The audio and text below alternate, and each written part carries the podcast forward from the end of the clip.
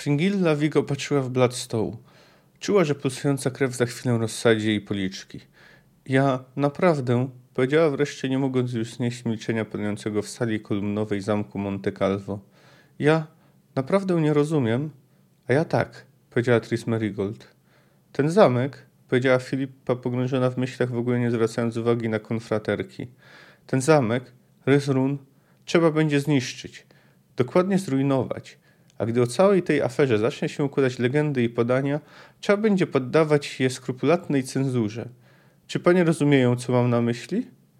Bardzo dobrze, kiwnęła milcząca do tej pory Francesca Findaber.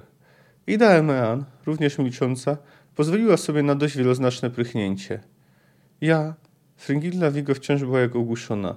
Ja naprawdę nie pojmuję, jak to się mogło stać.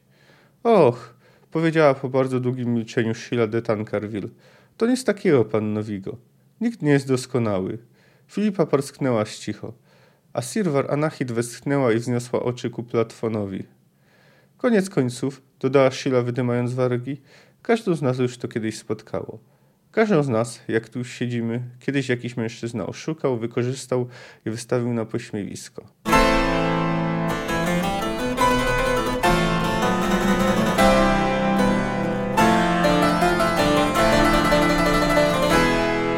Cześć, jestem Kamil K., a ty słuchasz mojego podcastu Fantastyka Krok po Kroku. Analizuję w nim rozdział po rozdziale lub opowiadanie po opowiadaniu wybrane książki fantastyczne. Zapraszam.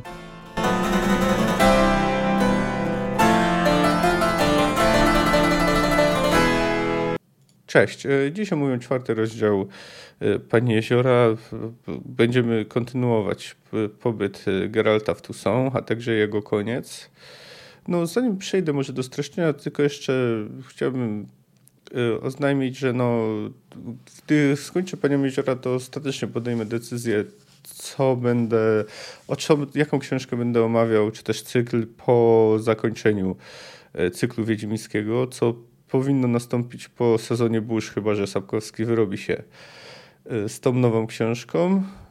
No, jeśli chcecie, to możecie podsyłać jakieś podpowiedzi, ale aktualnie to już wspominałem o tym, że skłaniam się albo do Powrotu z Gwiazd Lehmann, albo bym przeskoczył od razu do Sagi Lodu i Ognia, co by mi zajęło prawdopodobnie, miałbym zajęcie na następne dobrych kilka lat. No ale teraz to wracajmy już do streszczenia. Trwa spotkanie loży. Fringilla relacjonuje pobyt Geralta w Toussaint, twierdzi, że jest całkowicie w jej władzy, ale mimo tego, trochę zaprzeczając sama sobie, wspomina, że nie jest w stanie całkowicie wyeliminować wpływu na niego i jego towarzyszy. Schodzą na śniadanie. Spożywają je razem oczywiście właśnie ze wspomnianymi towarzyszami. Milwa jest rozczęsiona emocjonalnie, bo jak się okazuje, odrzuciła ona oświadczyny małomównego barona, który przejął się jej odmową i wyjechał. Geralt stwierdza, że za długo tu siedzą, co Kahira wywołuje dość ironiczną reakcję Kahira, który pyta się go, kto to mówi, ale wtedy Wiedźmin wstaje i wyjeżdża do piwnicy w Pomerol, gdzie ma jakieś zlecenie. Fringilla jeszcze chwilę zostaje. Angolem zwraca się do niej i prosi ją, żeby przekonała Geralta, żeby zabrał ją ze sobą, gdy będą wyjeżdżać z Toussaint. Generalnie w trakcie rozmowy, przede wszystkim toczynej wszystkim z Regisem, Fringilla świadczy, że Geralt nie powinien puszczać z Toussaint, że nikt, kto mu dobrze życzy, nie może tego pragnąć. Że wyjedzie dopiero potem, latem, uzbrojony w informacje, dzięki którym będzie mógł stać czoło wrogom. Dodaje też, że jeśli Geraltowi jest przeznaczone odnaleźć Ciri, to ją odnajdzie, niezależnie od tego, co zrobi. Regis odpowiada, że inaczej rozumie przeznaczenie, a Geralt prędzej czy później będzie musiał wyjechać. Wiedźmin po powrocie wpada i mówi wszystkim, żeby się pakowali. Oprócz Regisa wszyscy zrywają się na nogi. Bo Geralt dodaje do Angolem, że jednak zmienił zdanie i zabierają za sobą. Regis nie rusza się z miejsca i domaga się wyjaśnień. W końcu Geralt zaczyna mu opowiadać, co się stało. I teraz właśnie do tego wracamy. Podróżuje on z rządcą winnicy Pomerol, który mu pokazuje na przykład miejsce, gdzie znajduje się wieś Lisie Doły, gdzie rzekomo w ziemi rosną garnki. Następnie docierają pod zamek Pomerol, do którego droga jest wyraźnie wyjeżdżona, co nieco zaskakuje Geralta, a przed zamkiem znajduje się kilkanaście wodzów kupieckich. Ale oni nie zatrzymają się tu, tylko udają się do dalszego i mniejszego zamku. Po posiłku Geralt zabiera się do roboty. Początkowo jest rozczarowany działaniem medalionu, jaki zrobiła dla niego Fringilla, bo reaguje on na przykład na kota, a nie na gremlina.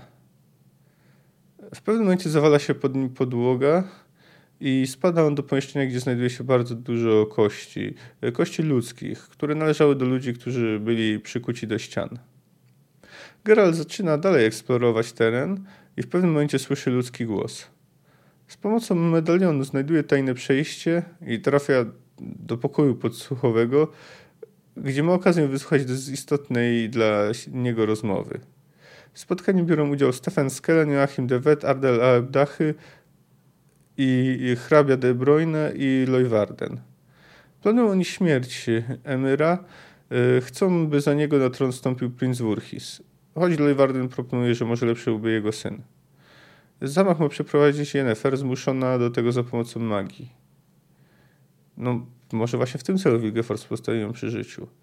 Na sam koniec Skellen zdradza, gdzie znajduje się kryjówka Wilgefortza, ale czytelnik się tego nie dowiaduje. Nim Wiedźmin wróci do Tusą, jego medalion ostrzega go przed niebezpieczeństwem, jakie czeka na niego na mostku.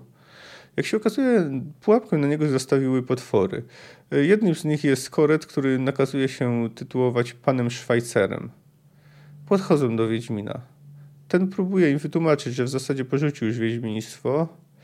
No, pan Szwajcer specjalnie wierzy i na koniec żąda, by złamał swój miecz. Geralt to robi, ale tylko pozornie. Amulet potrafi tworzyć iluzje. Potwory atakują go, no ale on je pokonuje. Geralt chce wyjechać, ale w staniach przydybuje go Fringilla. Uprawiają pożegnalny seks, a Geralt zdradza jej lokalizację kryjówki Wilgefortza, czy też raczej rzekomą lokalizację kryjówki Wilgefortza. Jest to zamek Ryzrun w Nazairze. Loża planuje przeprowadzić tam akcję, zanim w ogóle Geralt tam dotrze. Wyruszającą grupę dogania jaskier i wreszcie pieniądze wzięte z prywatnej szkatuły księżnej. Geralt prosi Reinharda, żeby pojechał z nimi, ale on odpowiada, że jest błędny, ale nie szalony. Czarodziejki śledzą przebieg ataku, którą dowodzi na kryjówkę Wilgefortza, którym dowodzić mają Kaira Metz i Sabrina Glewisik. Okazuje się jednak, że zamek Ryzrun jest pusty i to od lat. To z pewnością nie jest kryjówka Wilgefortza.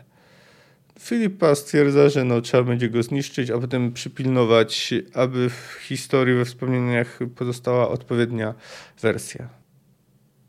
Czwarty rozdział Pani Jeziora jest dość ciekawy. Tak z punktu widzenia ogólnego, fabularnego chyba najciekawszy. I jest, jak się może zorientuje, bo planuję przeczytać sporo cytatów. Jest w nim bardzo dużo takich ciekawych, interesujących rzeczy, które moim zdaniem warte są przytoczenia. Natomiast nie jest on pozbawiony pewnych wad. No, z czego największy jest chyba sposób, w jaki Geralt odkrył kryjówkę Wilgefortza. To jest też, mamy tutaj też chyba ostatnią okazję w sadze, aby obserwować Geralta przy pracy. Nawet jeśli ostatecznie nie zrealizują zlecenia. Chociaż pozabija potwory. No ale one, powiedzmy, to była bezpośrednia konsekwencja ich własnych czynów. No ale właśnie wróćmy może do tego najbardziej dyskusyjnego momentu w tym rozdziale, czyli w jaki sposób Geralt odkrył lokalizację kryjówki Wilgefortza. No, okoliczności, w jakich do tego doszło, są kuriozalne. No, przypadkowo wpada w miejsce, z którego może podsłuchać spiskowców, gdzie są właśnie rury i tak dalej. No, jest to bardzo takie, można powiedzieć, naciągane. No dobrze, ale w ogóle dlaczego spiskowcy, ale akurat to, że spiskowcy spotykają się akurat w takim miejscu, jest jakoś wyjaśnione. No posłuchajcie. Ten krańc świata, powiedział zakatarzony, to jedyny znany mi kraj nie posiadający własnej służby bezpieczeństwa. Jedyny zakątek cesarstwa, który nie jest naszpikowany agentami Vatiera Dridea.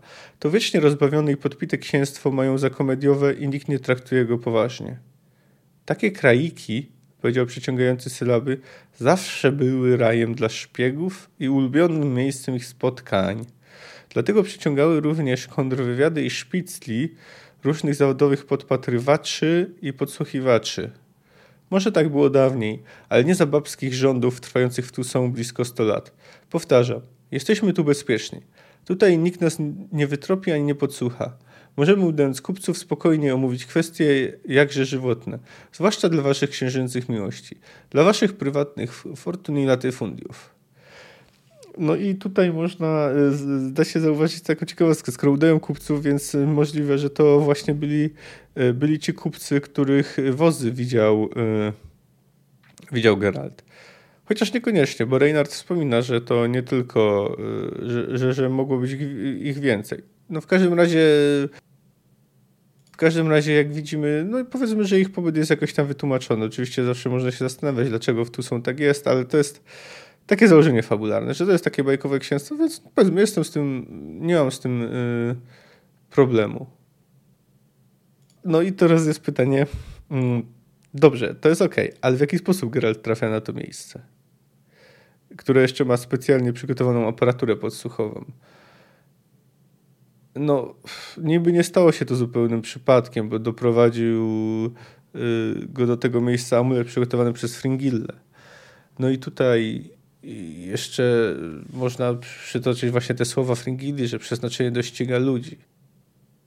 To nadal jest to w zasadzie... Geralt musiał się dowiedzieć jakoś o lokalizacji krywki Wilgefortza, więc zrobiono to w ten sposób. Jedynym, co sprawia, że mogę na to spojrzeć nieco życzliwie, jest to, że dzieje się to w Toussaint, czyli w tym takim dziwnym, bajkowym kraiku, więc tu może nawet takie nieprawdopodobne zbiegi okoliczności mogą się zdarzać. Więc no, z tego punktu widzenia mogę to jakoś zrozumieć, chociaż no, niezbyt mi się to podoba. Oczywiście jest możliwość, że Vatir Dorida jakoś dowiedział się o tym spotkaniu, ale ponieważ nie mógł tutaj wysłać swoich ludzi, no to przekazał jakąś tam informację, albo na przykład dowiedziała się o tym jakoś, bo na przykład albo inaczej, powiedział to Cantarelli, a Cantarella przekazała to Asir Varanahid, no i w ten sposób Fringilla wiedziała, że tu będzie takie spotkanie i tak nakierowała Wiedźmina, żeby trafił do takiego miejsca. No, mogłoby tak być, ale wydaje mi się dać ogadę. No, po prostu jednak bardziej realistyczne wydaje mi się najprostsze wyjaśnienie, no, że Sapkowski poszedł w tym przypadku na łatwiznę. Cóż, każdemu może się zdarzyć. Tutaj jeszcze chciałem zwrócić uwagę na dość cyniczne podejście Skellena do tej demokracji. No jest to wyrażone w momencie, gdy decydują się, że emir musi umrzeć. A więc zamach, śmierć, śmierć, śmierć, śmierć. To jedyne rozwiązanie. Emir ma zwolenników, dopóki żyje. Gdy emir umrze, poprą nas wszyscy. Stanie po naszej stronie arystokracja, bo arystokracja to my, a siłą arystokracji jest jej solidarność. Staje po naszej stronie znaczna część wojska, zwłaszcza ta część korpusu oficerskiego, która pamięta emyrowi czystki po klęsce sodeńskiej. I stanie po naszej stronie lud. Bo lud jest ciemny, głupi i łatwo nim manipulować, dokończył wysmarkawszy się Skellen. Wystarczy krzyknąć hurra! Wygłosić mowę ze stopni senatu, otworzyć więzienia i obniżyć podatki. Macie absolutną rację, hrabio. Powtórzył ten przyciągający sylaby. Teraz wiem, czemu tak gardujecie za demokracją. No, ten cynizm Skellena jest zresztą w tym samym, pojawia się wcześniej w tej samej rozmowie, bo gdy Joachim de Wet się go pyta, czy jest gotów dla ludu zrezygnować ze swoich przewidzianych dla niego stanowisk, to odpowiada, zostawmy w spokoju procesy historyczne. Ponieważ no, tam on wspominał, że trzeba wprowadzić najpierw monarchię konstytucyjną, a później demokrację, ale zamiast tego oni chcą imperatora, niby potężnego, ale którym będą w stanie sterować. No, tak na marginesie to zbuntowanie księżęta też rzeczywiście są zakłamani, bo teoretycznie nawet deklaruje, że nie interesuje go prywata, że tu chodzi o dobro cesarstwa, no ale de facto to chodzi o to, że po prostu emir nie zdecydował się wyjść za jego córkę i porzuca ją dla jakiejś przybłędy z Cintry. Tutaj oczywiście dochodzi taki Określmy to może nawet, można to określić nawet jakimś rasizmem, a przynajmniej na pewno nacjonalizmem. To znaczy, że De Wet stwierdza, że to małżeństwo z rzekomą Ciri sprawi, że prawda, krew zmiesza się ze słabą krwią królików z północy, zdegenerowaną. No tutaj jeszcze warto dodać jedną rzecz, że oni twierdzą, że Dahy twierdzi, że on wspierał rebelię Emyra od początku w walce przeciwko uzurpatorowi. No a oczywiście ich plan, czy tego, że no, która z ich córek ma wyjść właśnie za imperatora Wurhisa. No oczywiście są w niełatwej sytuacji, bo Emyr o coś ich podejrzewa i dlatego wysyła ich na front daleko od wiernych im wojskokom, ale z drugiej strony Leuwarden, który odegra jeszcze w tej historii pewną rolę, w sumie jako jedyny ze spiskowców dobrze na tym wyjdzie. No ale faktycznie, że mogli być przez te działania wojenne na swoją korzyść. Czy byłaby to klęska, czy zwycięstwo? Niezależnie od wyniku. No tak to wygląda na papierze, ponieważ realnie no to nieudolne dowodzenie De Weta trochę go skompromitowało. No i dowiadujemy się też, dlaczego prawdopodobnie Wilgefortz pozostawił Yennefer przy życiu. Uprzedzam, zazgrzytał ten nazywany Joachimem, że tak gładziutko nam nie pójdzie, panowie. Cały nasz plan opiera się na tym, że Emyr umrze. A nie wolno zamykać oczu na to, że Emyr ma wielu popleczników, ma korpusy wojsk wewnętrznych, ma fanatyczną gwardię. Nie będzie łatwo przerąbać się przez brygadę Impera. A nie łudźcie się, będzie walczyć do ostatniego. I tutaj, oświadczył Skellen, oferuje nam swoją pomoc Wilgefortz. Nie będziemy musieli oblegać pałacu ani przebijać się przez Imperę. Sprawę załatwi jeden zamachowiec mający magiczną protekcję. Tak jak to się stało w Tretogorze, tuż przed rebelią magików na Tanet. Król Radowid Redański. Tak jest. Wilgefortz ma takiego zamachowca? Ma. Żeby dowieść wam waszego zaufania, panowie, powiemy wam, kto to jest. Czarodziejka Yennefer, którą trzymamy w więzieniu. W więzieniu? Słyszałem, że Yennefer jest wspólniczką Wilgefortza. Jest jego więźniem. Zauroczona i zahipnotyzowana, zaprogramowana jak golem, dokona zamachu, po czym popełni samobójstwo. No i tutaj już tak na moment przerwę ten cytat. Warto zwrócić uwagę, że Yennefer, że Geralt w tym momencie dowiaduje się, że Yennefer na 100% nie jest zdrajczynią. Jest to w pewien sposób istotne dla dalszego toku rozdziału. Niezbyt pasuje mi jakaś zauroczona wiedźma, rzekł przeciągający sylaby, a niechęć sprawiła, że przeciągał jeszcze bardziej. Lepszy byłby bohater, płomienny ideowiec, mściciel. Mścicielka, przerwał Skellen. Pasuje tu jak ulał, panie Leuwarden. Yennefer będzie mścić krzywdy wyrządzone jej przez tyrana. Emyr prześladował i przyprawił śmierć jej wychowanicę, niewinne dziecko. Ten okrutny jedynowładca, ten zboczeniec, zamiast dbać o cesarstwo i lud, prześladował i katował dzieci. Dosięgła go za to mściwa ręka. Dla mnie, oświadczył głosem Ardal Aebdachy, bardzo dobre. Dla mnie też, zazgrzytał Joachim de Wet. Świetnie, krzyknął egzaltowanie hrabia Brown. Za gwałcenie cudzych żon tyrana i zboczeńca dosięgnie mściwa ręka. Świetnie. Tutaj tak na marginesie o gwałceniu cudzych żon jest to o tyle zabawne, że sam De Bruyne jest oburzony tym, że Emyr odsunął jego żonę. Jedna rzecz, przeciągał sylaby Leuwarden. Aby dowieść zaufania, panie hrabio Skellen, proszę nam zdradzić aktualne miejsce pobytu pana Wilgefortza. Panowie, nie wolno mi. To będzie gwarancja. Rękojmia szczerości i oddania sprawie. Nie lękaj się zdrady, Stefanie, dodał Aebdachy. Nikt z tu obecnych nie zdradzi. To paradoks. W innych warunkach może wśród nas i znalazłby się taki, kto chciałby odkupić życie, zdradzając pozostałych. Ale wszyscy z nas wiedzą aż nadto dobrze, że przeniewierstwem nie kupiliby nic. On ma zamiast serca kawał lodu i dlatego umrze. No, trochę się Aebdachy może przeliczył ostatecznie, bo tu warto pamiętać o panu Leuwardenie. No i tutaj jeszcze warto zwrócić uwagę na taki drobiazg, że Stefan Skellen wciąż jest zakatarzony po kąpieli w jeziorze, jaką mu zafundowała Ciri. No dobrze, no to tu powiedzmy, no te plany zamachu, no cóż, można powiedzieć, że nie były takie złe, chociaż nie były do końca też realistyczne. Nie wszystko jest takie łatwe. Oczywiście no jest też kwestia tego, że Wilgefortzowi plany pokrzyżował Wiedźmin, wpadając na zamek, chociaż wtedy wydaje się, że sprawa była i tak już raczej przegrana. Zwłaszcza, że chociaż gdyby Emery nie znał lokalizacji jego zamku, no nie wiadomo jakby to było. W każdym razie teraz no tutaj mamy drugą, chyba najważniejszy element tego rozdziału, czyli pożegnanie Geralta i Fringilli. No tak jak mówiłem, będzie sporo cytatów w tym rozdziale i to też będzie dość długi cytat, bo tutaj jeszcze warto trochę się w kilku słowach odnieść ogólnie do jej relacji, jaka ich łączyła. Nie docenił jej, przydybała go. Sam był sobie winien.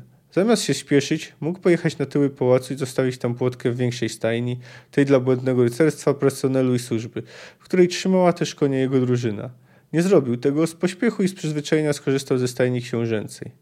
A mógł się domyślić, że w książęcej stajni musi być ktoś, kto donosi. Chodziła od przegrody do przegrody, kopiąc słomę. Miała na sobie krótkie futerko z rysia, białą atłasową bluzkę, czarną spódnicę do konnej jazdy i wysokie buty.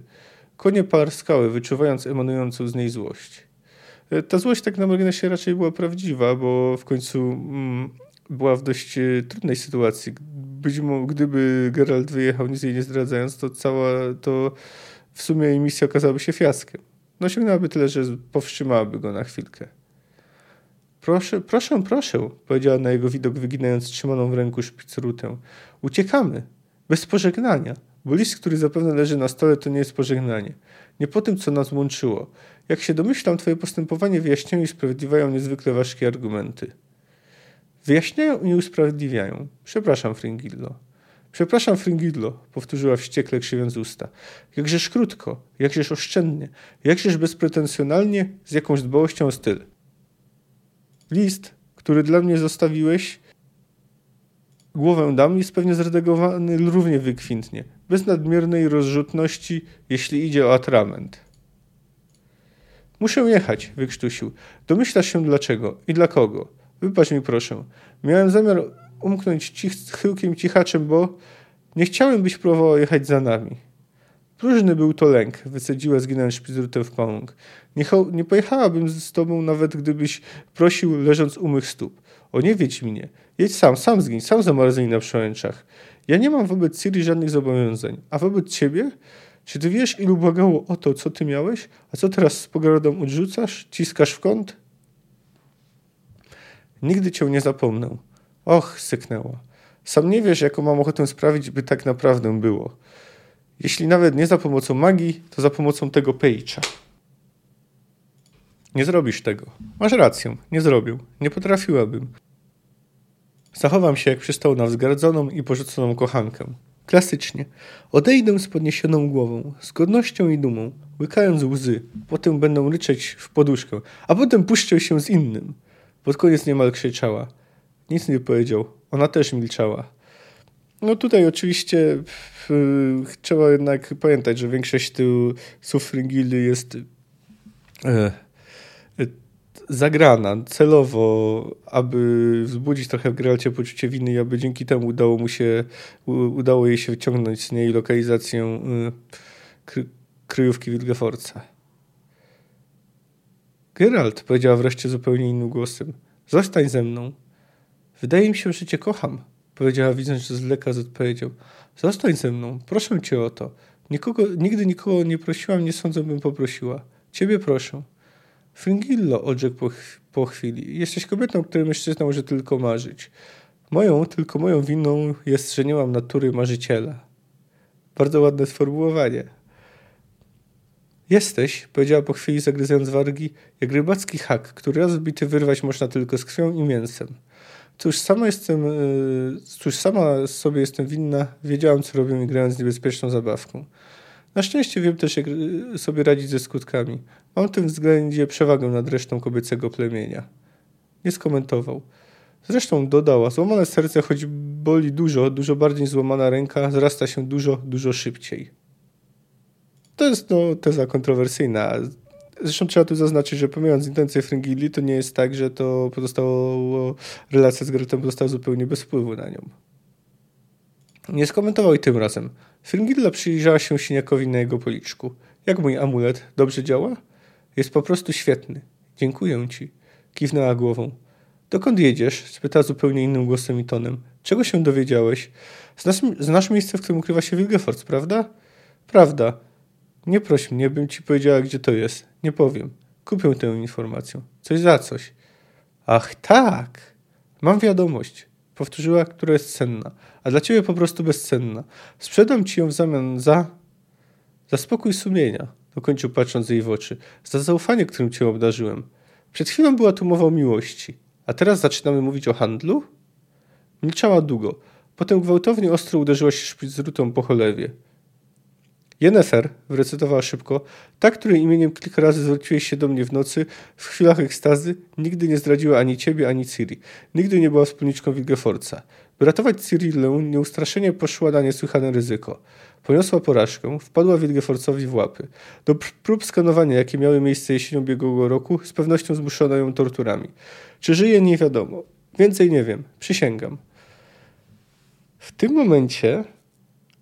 To nie są dla Geralta żadne nowe informacje. On to wszystko zapewne wiedział. Dziękuję ci, Fringillo. Odejdź. Ufam ci, powiedział nie odchodząc. I nigdy nie zapomnę tego, co było między nami. Ufam ci, Fringillo. Nie zastanę z tobą, ale chyba też cię kochałem. Na swój sposób. Proszę, abyś to, czego się za chwilę dowiesz, zachowała w najgłębszej tajemnicy. Kryjówka Wilgefortza znajduje się w... Zaczekaj, przerwała. Powiesz mi to później. Później mi to zdradzisz. Teraz przed odejściem pożegnaj się ze mną. Tak jak powinieneś się pożegnać. Nie liścikami, nie wybąkiwanymi przeprosinami. Pożegnaj się ze mną tak, jak tego pragnę. Zdjęła Rysie futro, rzuciła je na stertę słomy. Gwałtownym ruchem zdarła bluzkę, pod którą nie miała nic. Upadła na futro, ciągnąc go za sobą na siebie. Geralt chwycił ją za kark, pociągnął sukienkę. Nagle zorientował się, że na zdjęcie rękawic nie będzie czasu. Fringilla na szczęście nie nosiła rękawic. Ani majtek. Na jeszcze większe szczęście nie nosiła też ostróg, bo za małą chwilę obcasy jej jeździeckich butów, które były dosłownie wszędzie, gdyby nosiła ostrogi, strach pomyśleć, co by się mogło stać. Gdy krzyknęła, pocałował ją. Zdusił krzyk. Konie, wietrząc ich wściekłą namiętność, rżały, tupały, tukły się o przegrody tak, że aż pył i siano sypały się ze stropu. No, dobrze. I ta scena... Geralt zachował się tutaj, co mówiąc, bardzo nieładnie. I nie chodzi mi tu o to, że oszukał Fringillę, bo to oczywiście jest okej. No, ona sama wyciągała z niego informacje, sama celowo go zatrzymywała i on przynajmniej... Oczywiście nie wiedział o samej loży, ale przynajmniej częściowo wiedział, że ona wypełnia jakąś rolę, że nie jest tylko nim zainteresowana.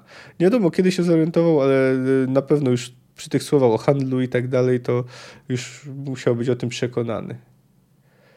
No i teraz mam pozycję z dwóch źródeł, bo jest z Koena i od Fringilli, że Yennefer jest niewinna. No, oczywiście formalnie nie są w związku, ale moim zdaniem można to uznać za zdradę. To, że jeszcze pozwolił sobie na ten ostatni raz z Fringillą. Być może chciał ją wyprowadzić w pole, sprawić, żeby tym bardziej uwierzyła w jego obietnicę, w to, że podał jej prawdziwą lokalizację zamku Wilgefortza.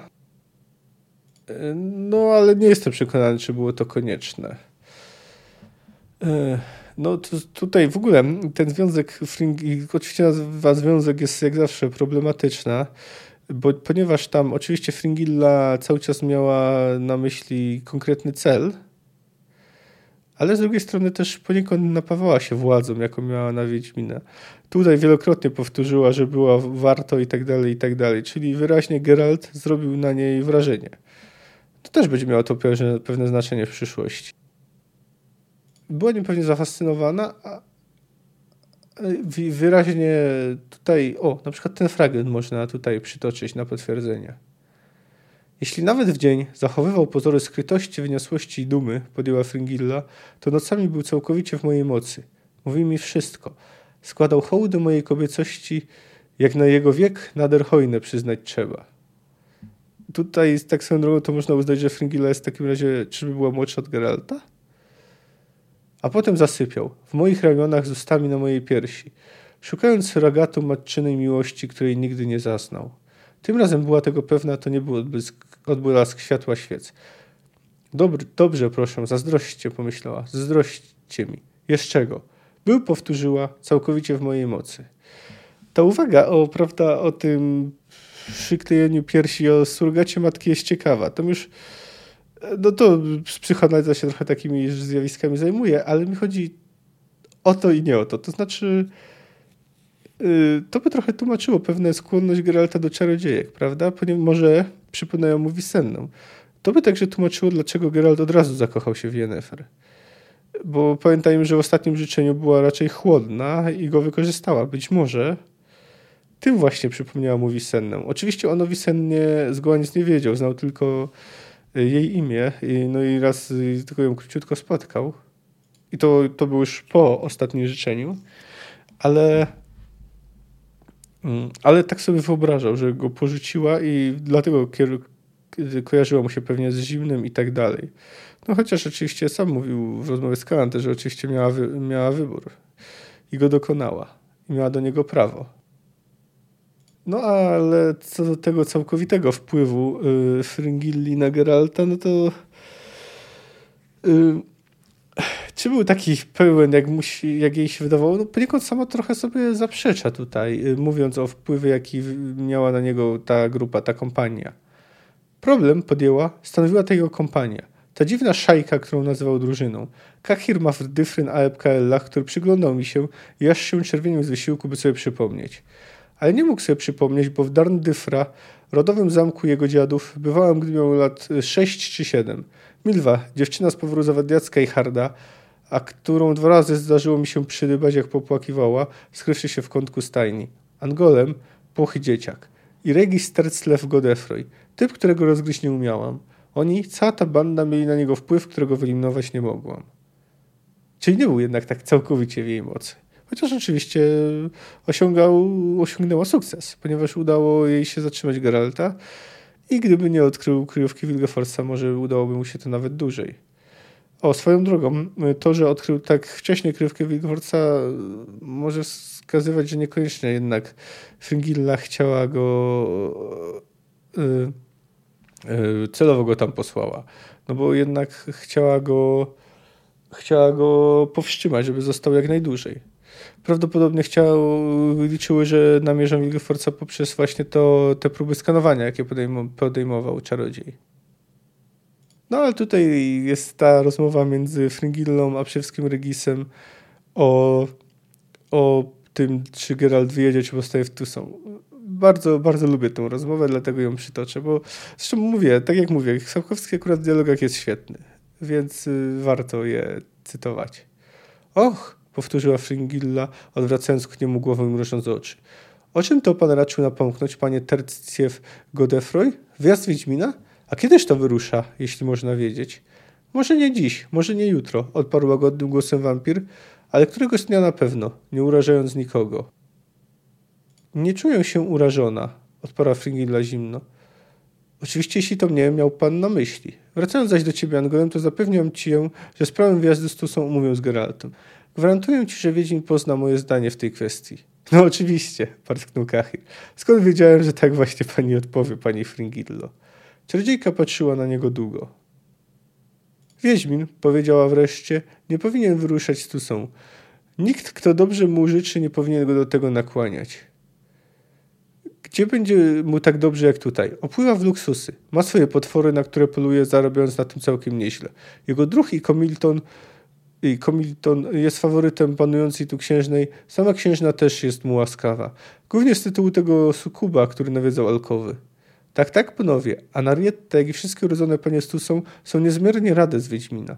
Sukub bowiem przestał nawiedzać, jakby nożem uciął. Panie z Tucson złożyły się więc na specjalną premię, którą lada dzień wpłacą na konto Wiedźmina w banku Cianfanellich, pomnażając fortunę, którą Wiedźmin już tam składał. Ładny gest ze strony pań, Regis nie spuścił oczu. A premia zasłużona. Nie jest łatwo sprawić, by Sukub przestał nawiedzać. Może mi pani wierzyć, pani Fringillo. I wierzę. A tak przy okazji, jeden z pałacowych strażników, jak twierdzi, widział sukuba. Nocą na blankach wieży Karoberty. w towarzystwie drugiego upiora, jakby wampira. Oba demony przechadzały się, przysięgał strażnik, a wyglądały na zaprzyjaźnione. Wiecie coś może o tym, panie Regisie? Panie Regis, potraficie wytłumaczyć? Nie, Regisowi nie drgnęła nawet powieka. Nie potrafimy. Są rzeczy na niebie i ziemi, o których nie śniło się filozofom. Natomiast tu bardzo odczytelne nawiązanie do sławnego cytatu. To mamy tutaj wytłumaczenie tajemnicy Sukuba. Podejrzewam zresztą, że nie przestał całkiem nawiedzać, ponieważ jak wiemy Geralt miał sowicie zapłacone, żeby zostawił właśnie Sukuba w spokoju.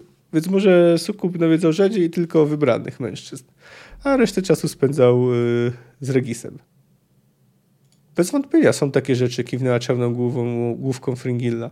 Względem zaś tego, jakoby wieźmi sposobu się do wyruszenia w drogę wiadomo wam coś więcej, mnie bowiem widzicie, nie za takim zamiarze nie wspominał, a zwykł mówić mi o wszystkim. No jasne, burknął Kahir. Fringilla zlekceważyła go. Panie Regisie? Nie, powiedział po chwili milczenia wampir. Nie, pani Fringillo, proszę być spokojną. Wiedźmin nie darzy nas wcale większym afektem ani konfidencją niż pani. Nie szepce nam do uszek żadnych sekretów, które kryłby przed panią. Skąd tedy? Fringilla była spokojna jak granit, te rewelacje o wyruszeniu. A bo to, wampirowi tym razem nie drgnęła powieka, jest tak, jak w tym pełnym młodzieńczego czaru powiedzonku naszej kochanej Angolem. Przychodzi kiedyś taki czas, gdy trzeba srać albo oswobodzić wychodek. Innymi słowy...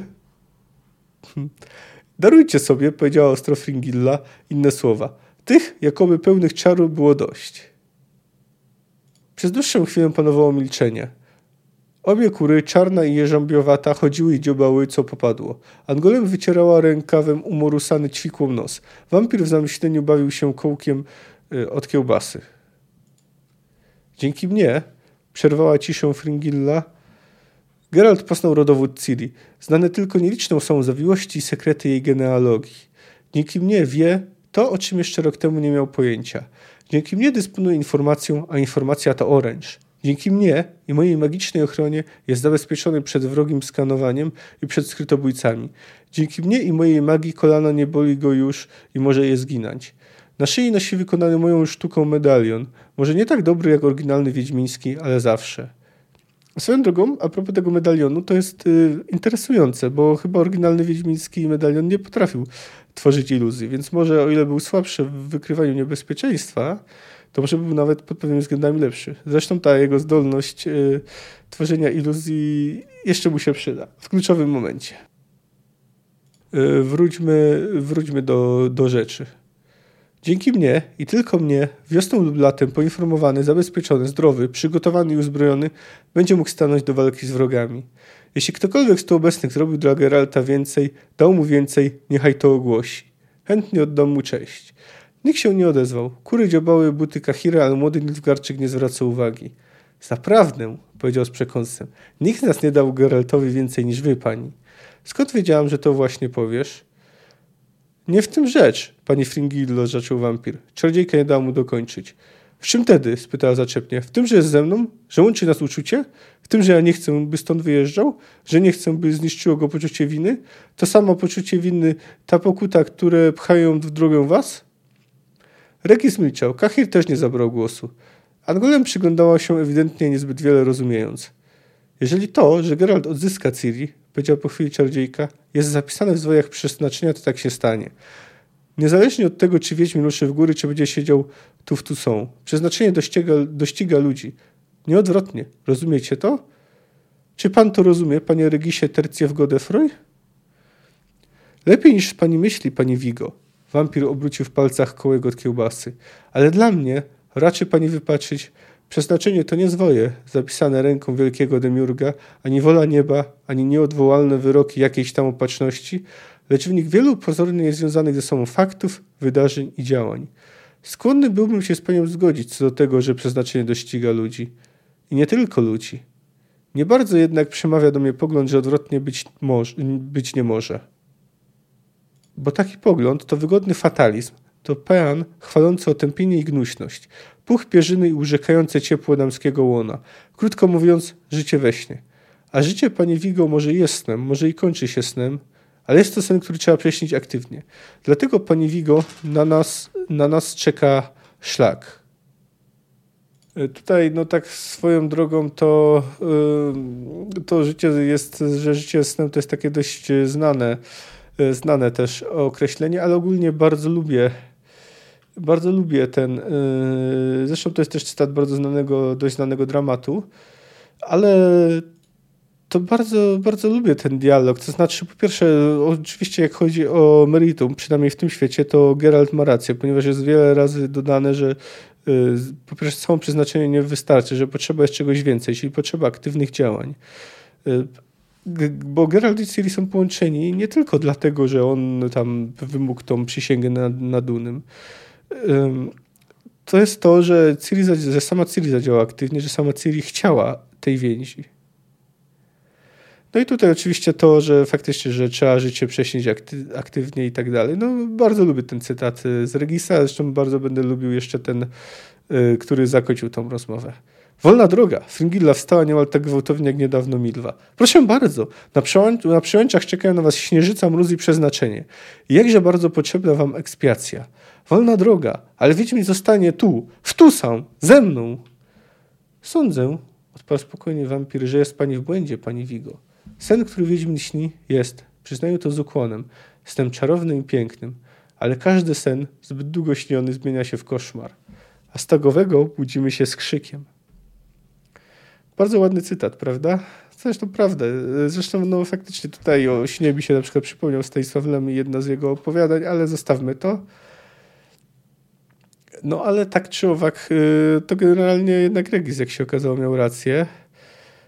No ale Fringilla chyba ma z kolei rację co do tego, że faktycznie przynajmniej niektórzy podróżują z Geraltem, bo potrzebują swego rodzaju odkupienia. Zresztą no to wiemy to na pewno o Milwie. Nie wiemy jak to jest z Regisem, bo nie znamy szczegółów jego życia, chociaż w skrócie opowiedział nam życiorys, ale może też. W przypadku Kehira też motywacja jest dość jasna. No. Sprawdzanie tego tylko do ekspiacji jest uproszczeniem, ale nie jest tak, że czarodziejka nie ma racji. No, co do tego nabrania Fringilli przez Geralta, który podał jej zamek Gryzruny jako lokalizację, no to już przytoczyłem na wstępie ten cytat, ale warto tutaj tak zwrócić uwagę, że Loża w zasadzie nie ma na koncie większych sukcesów. Zresztą to jeszcze do tego przejdę, no ale jakby na tym etapie. Yennefer im uciekła, Wilkwarce nie udało im się znaleźć, skompromitowały się atakując nie ten zamek i będą musiały fałszować historię. To zresztą też wiele mówi o stosunku Sapkowskiego do tych wszystkich zapisków, jakie mamy. Zresztą dość na przykład w Pirogu dość otwarcie pisał o tym, że no nic nie wiemy o tej pogańskiej mitologii, bo wszystko, co się dało, to zniszczył Kościół katolicki. Że to jest uproszczenie, to jest inna sprawa, bo to... No na ten temat na przykład trwa spór między historykami, bo czytałem kiedyś książkę Dariusza Sikorskiego o wierzeniach dawnych Słowian, z której w sumie wynikało, że to w sumie że to nie był żaden systematyzowany system wierzeń. Szczerze mówiąc, nie wiem, czy ten historyk jest prokatolicki, może z tego to się brało, a może po prostu tak było. No, w każdym razie zostawmy to. No, ale tak czy owak, no nie da się ukryć, że tutaj ponoszą głównie porażki. Że Loża w zasadzie osiągnęła zdumiewająco mało. Jestem w ogóle ciekaw, czy gdyby to była faktycznie kryjówka Wilgefortza, to udałoby im się tak łatwo ją opanować. Gdyby był tu wprawdzie sam Wilgefortz, no oczywiście nie sam, bo była tu też grupa Skellena i Bonhart, ale trudno uwierzyć, żeby oni wszyscy zdołali i byli aż tak potężnym wsparciem w walce z czarodziejkami. No z drugiej strony wiemy, że Wilgefortz jest bardzo potężny. Więc czy Sabrina, Keira i grupa magiczek by sobie i grupa adeptek by dały radę w takiej sytuacji? No, można mieć wątpliwości. Być może to było dla Loży szczęście w nieszczęściu, że nie odkryły zamku Wilgefortza. No tak czy owak, co do tego amuletu, to na początku Geralt jest zirytowany, ale potem okazuje się, że dobrze działa. No i mamy tutaj też jeszcze jedną taką scenę, którą bardzo lubię i to będzie już ostatni cytat, zwłaszcza, że powoli się zbliżamy jednak do końca tego odcinku, ale to będzie długi cytat, no bo zastanawiałem się, jak go przytoczyć, ale ponieważ mamy tu też scenę walki, no to szkoda byłoby jej nie zacytować, więc przytoczę go w całości, a zajmuję on kilka stron. Wątpliwości Wiedźmina względem amuletu Fingilli były niesłuszne i rozwiały się w mgnieniu oka. Gdy wszedł do dużej kawerny i zbliżał się do kamiennego mostku nad czarną otchłanią, medalion zaszarpał mu się i zatrzepał na szyi.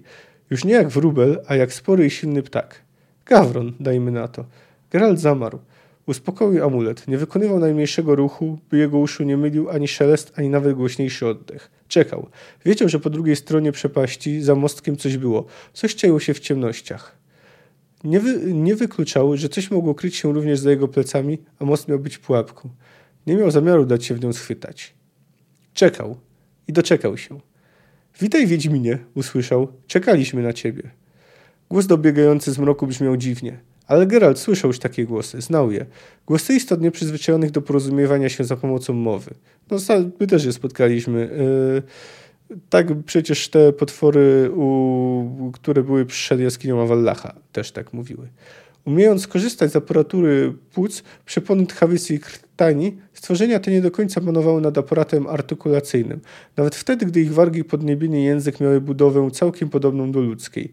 Wypowiedziane przez takie istoty słowa, oprócz tego, że dziwacznie akcentowane i intonowane, pełne były dźwięków niemiłych dla ludzkiego ucha. Od twardych i brzydko szczekliwych, po syczące i oślizle miękkie. Czekaliśmy na ciebie, powtórzył głos. Wiedzieliśmy, że przyjdziesz, gdy cię zwabić plotkami, że wleziesz tu, pod ziemię, by trop ścigać, prześladować i mordować. Już stąd nie wyjdziesz, nie zobaczysz już tego słońca, któreś tak ukochał. Pokaż się. W ciemności za mostkiem coś się poruszyło. Mrok w jednym miejscu jakby zgęstniał i przybrał ludzki z grubsza kształt. Stwór, zdawało się, ani przez chwilkę nie zostawał w tej samej pozycji i miejscu. Zmieniał je za pomocą szybkich, nerwowych, rozmigotanych ruchów. Wiedźmin widywał już takie istoty. Koret, stwierdził zimno. Mogłem spodziewać się tu kogoś takiego jak ty. Aż dziw, że wcześniej się na ciebie nie natknąłem. Proszę, proszę. W głosie ruchliwego stwora zabrzmiało szyderstwo. W ciemności ja poznał, a tego poznajesz? I tego? I tego? Z mroku bezszelestnie jak duchy wyłoniły się trzy kolejne stwory. Jeden, czający się za plecami Koreda, z kształtu i ogólnego pozoru też był humanoidem, ale niższym, bardziej zgarbionym i bardziej małpim. Geralt wiedział, że to Kilmulis. Dwa dalsze potwory, jak słusznie podejrzewał, kryły się przed mostkiem, gotowe odciąć mu powrót, gdyby na mostek wszedł. Pierwszy po lewej zachrobotał pozorami jak ogromny pająk, zamarł przebierając licznymi odnóżami. Był to Pryskirnik. Ostatni stwór z grubsza przypominający kandelabr wychynął, zdawałoby się, wprost ze spękanej łupkowej ściany. Geralt nie mógł odgadnąć, co to jest.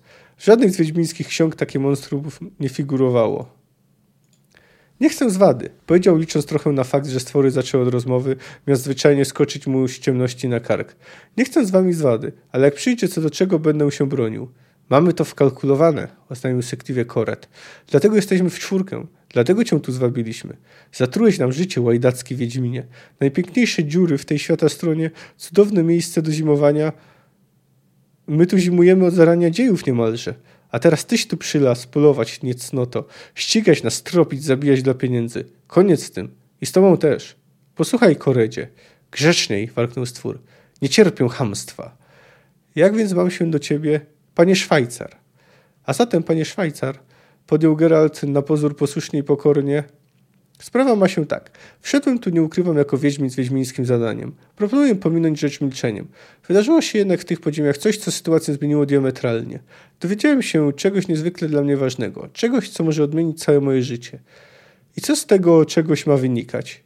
Muszę, Geralt był wzorem spokoju i cierpliwości, natychmiast wyjść na powierzchnię. Natychmiast bez chwili zwłoki wyruszyć w dalszą drogę. Drogę, która może się okazać drogą bez powrotu. Wątpię, bym kiedykolwiek wrócił w tę stronę. W ten sposób chcesz kupić sobie życie, Wiedźminie? Zasyczał pan Szwajcar. Nic z tego. Próżne są twoje błagania. Mamy cię w matni, nie wypuścimy z niej. Zabijemy cię z myślą nie tylko o sobie, a i o innych naszych pobratymcach. Za, że się tak wyrażę, wolność naszą i waszą. No, to już jest, prawda, znane nawiązanie, to na przykład, no właśnie, za wolność naszą i waszą to jest takie znane powiedzenie i tak na przykład podobno mówiono, gdy wspierano w Warszawie powstanie dekabrystów, jakie wówczas miało miejsce w Rosji, ale później to słowo wielokrotnie się powtarzało, na przykład gdy różni powstańcy brali, czy też gdy wspierano na przykład polskich powstańców przy różnych okazjach. Na przykład też takie hasło przyświecało też Dąbrowszczakom, czyli polskiemu oddziałowi, który walczył po stronie republikanów w hiszpańskiej wojnie domowej. Trochę też przypisywano to trochę Kościuszce, chociaż samo to hasło zostało ukute dużo później, ale ten właśnie Tadeusz Kościuszko, oprócz tego, że u nas wszczął insurrekcję kościuszkowską, to wcześniej brał udział w walkach o niepodległość Stanów Zjednoczonych. Zresztą był też miał też bliską znajomość z prezydentem późniejszym Stanów, czyli Thomasem Jeffersonem. No ale zostawmy tą dygresję i wróćmy do rozmowy z Koredem. Nie tylko nie wrócę w te strony, podjął cierpliwie Geralt, ale w ogóle zaprzestanę działalności jako Wiedźmin. Nigdy już nie zabiję żadnego z was. Łżesz ze strachu, ale... Geralt i tym razem nie dał sobie przerwać. Muszę, jako się rzekło, pilnie stąd wyjść. Macie tedy do wyboru dwie alternatywy. Pierwsza. Uwierzycie w moją szczerość, a ja stąd wyjdę. Druga. Wyjdę stąd po waszych trupach. Trzecia. Harknął Kored. Sam będziesz trupem. Wiedźmin z sykiem wydobył miecz z pochwy na plecach. Nie jedynym, powiedział beznamiętnie. Z pewnością nie jedynym, panie Szwajcar. Kored milczał przez czas jakiś. Trzymający się za jego plecami Kilmuli skołysał się i pocharkiwał. Pryskiernik zginął i prostował od nóża. Kandelabr zmieniał kształty. Teraz wyglądał jak koślawa choinka z dwojgiem wielkich, fosforyzujących oczu. Daj dowód, rzekł wreszcie Korut. Twojej szczerości i dobrej woli. Jaki? Twój miecz. Twierdzisz, że przestaniesz być Wiedźminem. Wiedźmin to jego miecz. Wrzuć go do przepaści. Albo złam. Wtedy pozwolimy ci wyjść. Geralt przez chwilę stał bez ruchu, w ciszy, w której słychać było kapanie wody ze stropu i ścian. Potem wolno, nie śpiesząc się, pionowo i głęboko wetknął miecz rozpadlinę skalną i złamał klingę silnym uderzeniem buta. Przeszczot pękł z jękiem, który echem odezwał się w pieczarach. Woda kapała ze ścian, ściekała po nich niby łzy. Nie mogę uwierzyć, rzekł po chwili Koret. Nie mogę uwierzyć, że ktoś może być aż taki głupi. Rzucili się na niego wszyscy momentalnie, bez krzyku, hasła czy komendy. Pierwszy sadził przez mostek pan Szwajcar, z wysuniętymi pazurami i wyszczerzonymi kłami, których nie powstydziłby się wilk. Geralt pozwolił mu się zbliżyć, po czym wykręcił się w biodrach i ciął, rozwalając dolną szczękę i gardło. W następnej chwili już był na mostku, uderzeniem na odlew rozpłatał Kilmulisa. Skurczył się i przypadł do ziemi w samą porę, a skoczący na niego kandelabr przeleciał górą, ledwie zadrapawszy mu kurtkę szponami. Wiedźmin uskoczył przed pryskiernikiem, przed jego cienkimi łapami migającymi jak migła wiatraka. Cios jednej z łap trafił go w bok głowy. Geralt zatańczył, robiąc wód i otaczając się szerokim cięciem. Pryskiernik skoczył znowu, ale chybił. Uderzył o barierkę, rozwalił ją, runął w przepaść wraz z granem kamieni. Do tej pory nie wydał najmniejszego dźwięku, teraz lecąc w przepaść zawył. Wycie cichło długo. Zaatakowali go z dwóch stron. Z jednej kandelabr, z drugiej broczący krwią Kilmulis, który choć ranny zdołał wstać. Wiedźmin wskoczył na balustradkę mostku, czuł jak trą o siebie usuwające się kamienie, a cały mostek drży. Kilmulis nie miał szyi, więc Geralt ciął go w skroń. Ale czerep potwora był jak z żelaza. Musiał rąbnąć go po raz drugi. Stracił na to odrobinę za dużo czasu. Dostał w głowę. Ból błysnął w czaszce i oczach. Stąd był ten siniak, na który zwróciła uwagę Fringilla. Zawirował, otaczając się szeroką paradą, czując wartko cieknącą spod włosów krew, starał się zrozumieć, co się stało. Uniknął cudem drugiego ciosu szponów. Zrozumiał. Kandelabr zmieniał kształty. Teraz atakował nieprawdopodobnie wręcz wydłużonymi łapami. Miało to wadę. W postaci zakłóconego środka ciężkości i równowagi. Wiedźmin zanurkował pod łapami, skracając dystans. Kandelabr, widząc co się święci, jak kot upadł na grzbiet, wystawiając tylne łapy równie szponiaste jak przednie. Geralt przeskoczył nad nim, rąbiąc w skoku. Czuł jak klingatnie ciało. Zwinął się, odwrócił, ciął jeszcze raz, przypadając na kolano. Stwór zakrzyczał i gwałtownie wyrzucił do przodu głowę. Dziko kłapnął zębiskami tuż przed piersią Wiedźmina. Jego wielkie oczy świeciły w ciemności. Geralt odepchnął go mocno uderzeniem głowicy miecza, ciął z bliska, znosząc mu połowę czaszki. Nawet bez tej połowy ten dziwny, nie figurujący w żadnej z wiedźmińskich ksiąg stwór kłapał zębami jeszcze przez dobre kilkanaście sekund. Potem umarł ze strasznym, niemal ludzkim westchnieniem. Leżący we krwi koret drgał konwulsyjnie. Wiedźmin stanął nad nim. Nie mogę uwierzyć, powiedział, że ktoś mógł być tak głupi, by dać się nabrać na tak prostą iluzję, jak ta z łamaniem miecza. Nie upewniam, czy koret jest na tyle przytomny, by rozumieć, ale w sumie było mu to obojętne.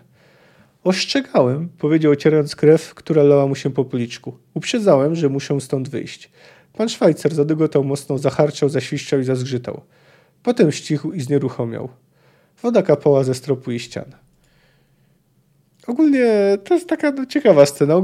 Bardzo ładnie jest ta opisana walka. Trzeba przyznać, że tu też pewną fantazją przy wymyśleniu na przykład tego kandelabra wykazał się Sapkowski, a i sama scena walki. No to takie przyjemne. Mamy tutaj skakanie, unikanie ciosów. Tak trochę przypomniały się te sceny z opowiadań, gdzie mieliśmy tak wiele takich szczegółów. No i oczywiście, jak to zawsze, Geralt został lekko ranny. No cóż, ma niebezpieczną robotę.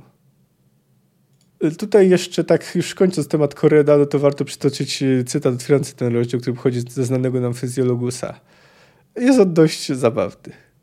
Kored, potwór z licznej rodziny Strigoformes, wedle okolicy zwany także korigan, ruterkin, rumpelsztyc, kręcik albo mesmer. Jedno o nim da się powiedzieć. Wredny jest niemożebnie. Taki czarci z niego pomiot i plugawiec, taki chwost suszy, że ani o wyglądzie jego, ani o obyczajach pisać nie będziemy, albowiem zaprawdę powiadam wam. Słów szkoda tracić na kurwiego syna. Fizjologus. Cóż, to jest zabawny cytat. Być może autor nawet nie wiedział, co to dokładnie jest koret, więc takim unikiem się posłużył. W sumie zostały mi do omówienia już tylko ciekawostki. Na przykład, gdy Geralt już po wyjaśnieniach mówi Regisowi, żeby się wpakował i pożegnał z sukubem, odpowiada mu omnia mea mercum porto, co oznacza po łacinie wszystko, co posiadam, noszę z sobą. To są słowa, które Cyceron przypisywał Biosowi z Piren, jednemu z siedmiu greckich mędrców. No, generalnie oznacza on, że ważniejsze jest życie wewnętrzne człowieka niż to, co posiada. Taką inną ciekawostką jest to, że w wiosce w Lisie Doły rzekomo rosną garnki. I to znowu jest nawiązanie tym razem do zapisu z kroniki Jana Długosza, gdzie ten pisze, że w Polsce we wsi Nochowa ziemia rodzi garnki. I otóż doszło nawet do tego, że król Jagiełło, aby pokazać jednemu z zagranicznych posłów, że naprawdę tak się dzieje, przyprowadził tam wykopaliska i faktycznie znaleziono tam w sumie nie tyle nawet garnki, ale też pokrywki różnej wielkości. No, wzięło się tam, że najprawdopodobniej, przynajmniej takie jest obecne wytłumaczenie, znajdowało się tam stare cmentarzysko kultury łużyckiej. No, mamy tu też nawiązanie do wiersza Powrót taty Adama Mickiewicza. No, ja go pamiętam z dzieciństwa, ale wy też pewnie znacie, bo z tego, co pamiętam, jest omawiane w szkołach. No tam znacie, że tam mają dzieci pójść się pomodlić, tam, że są zbójcy na drogach, że są pełne zwierza, bory, wylały rzeki i tak dalej. No, generalnie opowiada o dzieciach, które modlą się bezpiecznie o powrót ojca w kapliczce na wzgórku i podpatruje ich właśnie zbójca i tak go to wzrusza, że właśnie daruje on tego ojca życiem. Widok, no i tutaj właśnie to nawiązanie wygląda tak. Widok błędnych rycerzy przywiódł mu na myśl Reinarta de Boi Fresnesa, który dopiero co powrócił był ze służby, regenerował siły w ramionach swej mieszczki, której mąż, handlowiec, nie wracał ranki i wieczory, zapewne zatrzymany gdzieś w drodze przez wezbrane rzeki, bory pełne zwierza i inne szaleństwa żywiołów. No tu jest wprost, bo tam przecież jest, że tata nie wraca ranki, wieczory we łzach go czekam i trwodze. Wylały rzeki pełne zwierza bory i mnóstwo zbójców na drodze. No więc tu mamy takie nawiązanie. No, to byłoby na tyle. To był chyba najlepszy, najciekawszy rozdział z dotychczasowych w Pani Jeziora. No aczkolwiek mówię, w tej beczce miodu znajduje się całkiem duża łyżka dziegciu właśnie dotycząca tego, w jaki sposób Geralt dowiedział się o położeniu kryjówki Wilgefortza. Jasne, da się to w jakiś sposób uzasadnić, niemniej wydaje mi się to uzasadnienie bardzo naciągane. Za tydzień zobaczymy, jak to jest z Ciri. No, można powiedzieć tyle, że chociaż uciekła Bonhartowi i Wilgefortzowi, to po prostu przyniosła się z jednego więźnia do drugiego. No ale o tym w większych szczegółach omówię to za tydzień. Cześć.